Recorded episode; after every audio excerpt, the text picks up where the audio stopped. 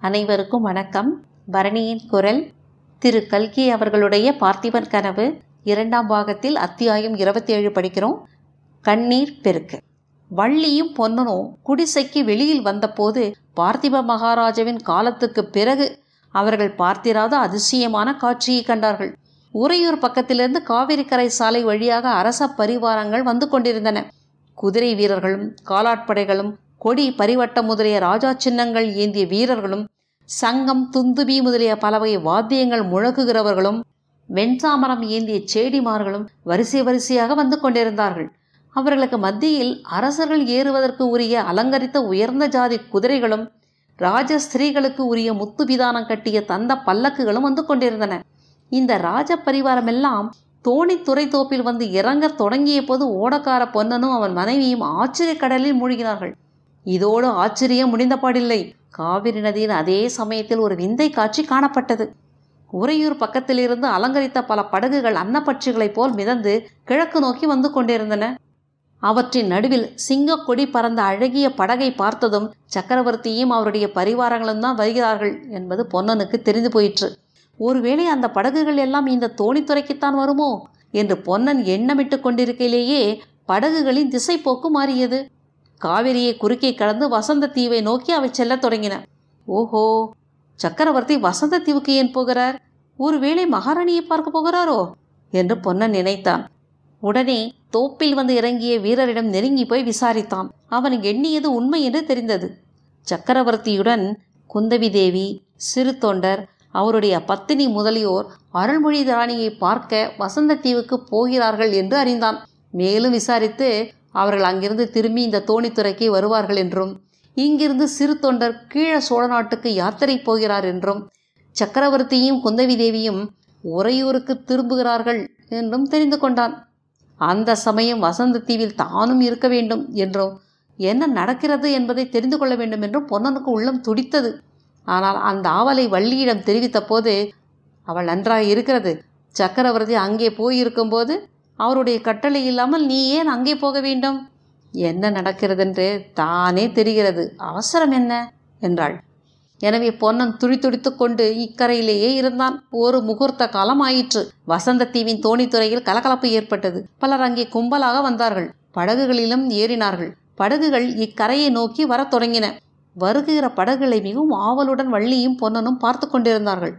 அருகில் நெருங்க நெருங்க படகுகளில் இருந்தவர்கள் கண்ணுக்கு தெரிய ஆரம்பித்தார்கள். சிங்கக்கொடி கம்பீரமாக பறந்த படகிலே சக்கரவர்த்தியும் ஒரு மொட்டை சாமியாரும் இருந்தார்கள். இதற்குள் இவர்களுடைய பார்வை இன்னொரு படகின் மேல் சென்றது. அதில் மூன்று பெண்மணிகள் இருந்தார்கள். ஒருவர் தான் குந்தவி தேவி இன்னொருவர் சிவவிரதம் கொண்ட மூதாட்டி.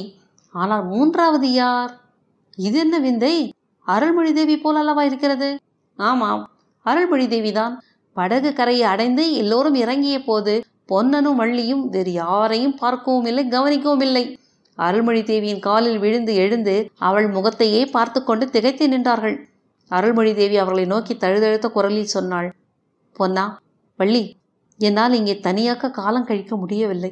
நான் திவ்யஸ்தல யாத்திரை போகிறேன். நீங்கள் என்னை பற்றி கவலைப்பட வேண்டாம். இந்த தோணித்துறையிலேயே இருந்து கொண்டிருங்கள். ஒருவேளை எப்போதாவது மறுபடியும் திரும்பி வந்தால் இச்சமயம் பொன்னன் வள்ளி அவர்கள் கண்களில் கண்ணீர் பெருகுவதை அருள்மொழி தேவி கண்டதும் அவளுக்கும் கண்களில் நீர் தொளித்தது. பேச முடியாமல் தொண்டையை அடைத்தது. பக்கத்தில் இருந்த சிவவிரதையின் கரத்தை பிடித்துக்கொண்டு மேலே நடக்கத் தொடங்கினாள். அன்றைய தினம் அந்த காவேரிக்கரை தோணித்துறையிலே கண்ணீர் பிரவாகம் ஏராளமாய் பெருகி தண்ணீர் பிரவாகத்துடன் போட்டியிட்டது. சக்கரவர்த்தியும் சிறு தொண்டரும் பிரிந்தபோது அவர்களுடைய கண்களில் இருந்தும் கண்ணீர் பெருகியது. சிறு தொண்டரின் பத்தினியிடமும் அருள்மொழி தேவியிடமும் குந்தவி விடைபெற்று கொண்ட சமயம் அவர்கள் எல்லோருடைய கண்களில் இருந்தும் கண்ணீர் ஆராய் பெருகிற்று. கிழக்கு திசை போகிறவர்கள் முதலில் கிளம்பினார்கள். சிறு தொண்டர் தனியாக ஒரு பல்லக்கில் ஏறி அமர்ந்தார். அவர் பத்தினியும் அருள்மொழி தேவியும் இன்னொரு பல்லக்கில் அமர்ந்தார்கள். சேடிகளும் பரிவாரங்களும் தொடர்ந்து வர குதிரை வீரர்கள் முன்னும் பின்னும் காவல் புரிந்து வர சிவிகைகள் பறந்தன. சிவிகைகள் சற்று தூரம் போன பிறகு பொன்னனுக்கு திடீரென்று ஒரு விஷயம் ஞாபகம் வந்தது. அவன் ஓட்டமாய் ஓடி அருள்மொழி தேவி இருந்த பல்லக்கை நெருங்கினான். தேவியும் சிவிகையை நிறுத்தச் சொல்லி பொன்னா என்ன? இவ்வளவு படபடப்பு ஏன்? என்றாள். தேவி என்று பொன்னன் மேலே பேச நான் எழாமல் திகைத்தான். ஏதோ சொல்ல விரும்புகிறாய் போல் இருக்கிறது. பயப்படாமல் சொல்லு. இந்த அம்மையார் இருப்பதினால் பாதகமில்லை என்றாள் ராணி. தேவி பெட்டியை பற்றி சொன்னீர்கள் அல்லவா? என்ன கிடைத்து விட்டதா? என்று ராணி ஆவலுடன் கேட்டாள். ஆமாம் இ- இல்லை. சீக்கிரம் கிடைத்துவிடும். அதை என்று தடுமாறினான் பொன்னன். அருள்மொழி சிறிது நேரம் சிந்தனையில் ஆழ்ந்திருந்தாள். பிறகு பொன்னா பெட்டியை நீதான் பத்திரப்படுத்தி வைக்க வேண்டும். முன்னமே உன்னிடம் ஒப்புவிப்பதாக தான் இருந்தேன். ஒருவேளை ஒருவேளை நான் இல்லாத சமயத்தில் அவன் வந்தால் ராணி பேச முடியாமல் விம்மத் தொடங்கினாள். பொன்னன் ஆகட்டும் அம்மா. இளவரசரிடம் பத்திரமா ஒப்புவித்து விடுகிறேன் என்று அழுது கொண்டே சொன்னான். சிவிகை மேலே சென்றது. பொன்னன் திரும்பி வந்து சாலையின் பல்லக்கின் அருகில் நின்று குந்தவி தேவி கண்ணீர் விடுவதையும் சக்கரவர்த்தி அவளை தேற்றுவதையும் கண்டான். எனக்கு தாயார் கிடைத்ததாக எண்ணி மனமகிழ்ந்தேன் அப்பா. அதற்கு கொடுத்து வைக்கவில்லை என்று குந்தவி சொன்னது பொன்னன் காதில் விழுந்தது. குந்தவி சிவிகையில் ஏறினாள். சக்கரவர்த்தி குதிரை மீது ஆரோகணித்தார். உரையுரை நோக்கி அவர்கள் கிளம்பினார்கள். பொன்னன் குடிசைக்குள் நுழைந்ததும் வள்ளி கண்ணீர் பெருக்கிக் கொண்டிருப்பதைக் கண்டான். ஐயோ எனக்கு முன்னமே தெரியாமல் போச்சே. தெரிந்திருந்தால் மகாராணியுடன் நானும் வருவதாக சொல்லியிருப்பேனே. எனக்கு மட்டும் இங்கே என்ன வேலை? என்று வள்ளி புலம்பினாள். பொன்னன் சிறிது தைரியப்படுத்திக் கொண்டு கடைசியில் பெண் பிள்ளை என்பதை காட்டிவிட்டாய் அல்லவா? பிரமாத வீரமெல்லாம் பேசினாயே என்றான். அச்சமயத்தில் மறுபடியும் வெளியில் குதிரையின் காலடி சத்தம் கேட்கவே இருவரும் ஓடி வந்து பார்த்தார்கள். சக்கரவர்த்தி மட்டும் குதிரை மேல் தனியாக திரும்பி வந்தார். பொன்னா நீ இந்த தோணித்துறையில் தானே இருக்கப் போகிறாய்? எங்கேயும் போய்விட மாட்டாயே என்று கேட்டார்.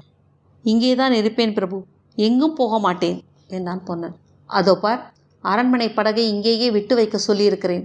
குந்தவி தேவி ஒருவேளை வசந்த மாளிகையில் வந்து இருக்க ஆசைப்படலாம். அப்போது நீதான் படகு ஓட்ட வேண்டும். காத்திருக்கிறேன் பிரபு. இன்னொரு சமாச்சாரம். சிவனடியார் ஒருவர் என் சிநேகிதர். உன்னிடம் ஒப்புவிக்கும்படி ஒரு பெட்டியை கொடுத்தார். அது அந்த படகின் அடியில் இருக்கிறது. பார்த்து எடுத்துக்கொள். இவ்விதம் சொல்லிவிட்டு சக்கரவர்த்தி வள்ளியை நோக்கினார். அதுவரையில் அவரையே உற்று பார்த்து கொண்டிருந்த வள்ளி சற்றென்று தலையை குனிந்தாள். அவளுடைய முகத்தில் வெட்கத்துடன் கூடிய புன்னகை உண்டாயிற்று. அடுத்த கணத்தில் சக்கரவர்த்தியின் குதிரை காற்றாய் பறந்து சென்றது. அத்தியாயம் மட்டுமல்ல இரண்டாம் பாகமும் இதோடு முடிந்தது. மூன்றாம் பாகத்தில் சந்திப்போம். வணக்கம்.